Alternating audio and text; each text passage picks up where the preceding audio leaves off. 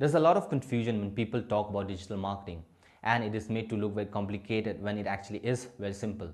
That's why today I'll be talking about what digital marketing is and how does it work.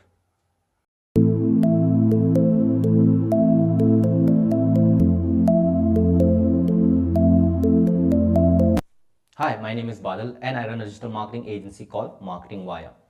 So what exactly is digital marketing? Yes, it may sound very simple, but digital marketing is simply marketing using digital tools and platforms. Yep, that's it. So that being said, how does digital marketing works and what makes it different from traditional marketing? Before we go into that, we need to understand the key difference between traditional and digital marketing. Well, traditional marketing is basically the use of uh, mediums such as newspapers, television, radios, billboards or any form of print media basically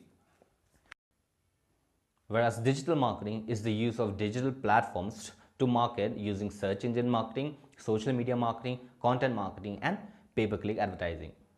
So cutting it short, what actually makes digital marketing and traditional marketing difference is the medium use rather than the entire strategy. So what makes digital marketing better? When compared with traditional marketing, digital marketing is an advanced form of marketing, I would say.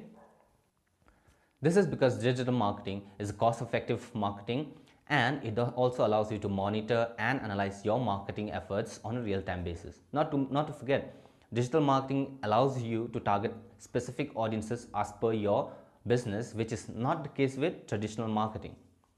Well, that's it for today. If you have any question, do leave a comment below and don't forget to hit the subscribe button. Thank you for watching.